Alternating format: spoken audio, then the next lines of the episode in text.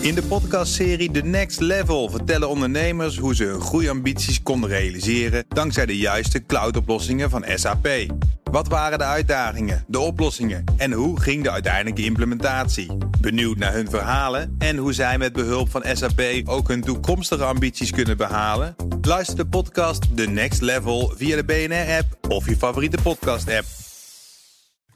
De column van Ben van den Burg.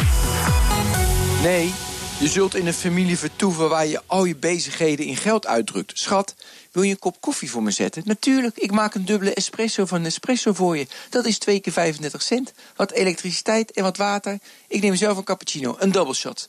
Deze gezelligheid kost ons gezin anderhalf euro. Zou de gezelligheid meer of minder zijn geweest als we de double shots achterwege hadden gelaten? Waarschijnlijk niet, hoewel, het smaakt minder goed. Enfin, geen idee. Dramatische tafereelen als je een familie runt door overal euro's aan te hangen. Er komen wat euro's in in je gezin, er gaan wat euro's uit. En daar moet een beetje een balans tussen zitten. En veel belangrijker, je dient met elkaar een enerverende, interessante, liefdevolle tijd door te brengen. Dat kun je niet in pecunia uitdrukken. Je zult bij een bedrijf werken waarin de shareholder value voorop staat. Dan stop je 50.000 varkens in een hok. Want varkens meer ruimte geven levert te weinig rendement op. Dan laat je klanten anderhalf uur telefonisch in de wacht staan. Overkwam afgelopen week bij KLM. Omdat het te druk is bij de klantenservice. Dan verkoop je goedkope Chinese troepartikelen, maar niemand op zit te wachten. Omdat je het aankoopverslavingsmechanisme van onbewuste consumenten weet te prikkelen. Dan bouw je toch. Je wilt toch iedere dag mensen blij maken, een goede service verlenen, kwaliteit leveren en mooie producten produceren? Omdat je dat vol liefde en overgave iedere dag een beetje beter probeert te doen, resulteert dat in wat euro's. Waar je vervolgens mensen nog blijer mee kunt maken en een kop koffie van kunt kopen. Afgelopen week was het weer zover Prinsjesdag de glazen koets, de hoedjes en vooral de miljoenennota.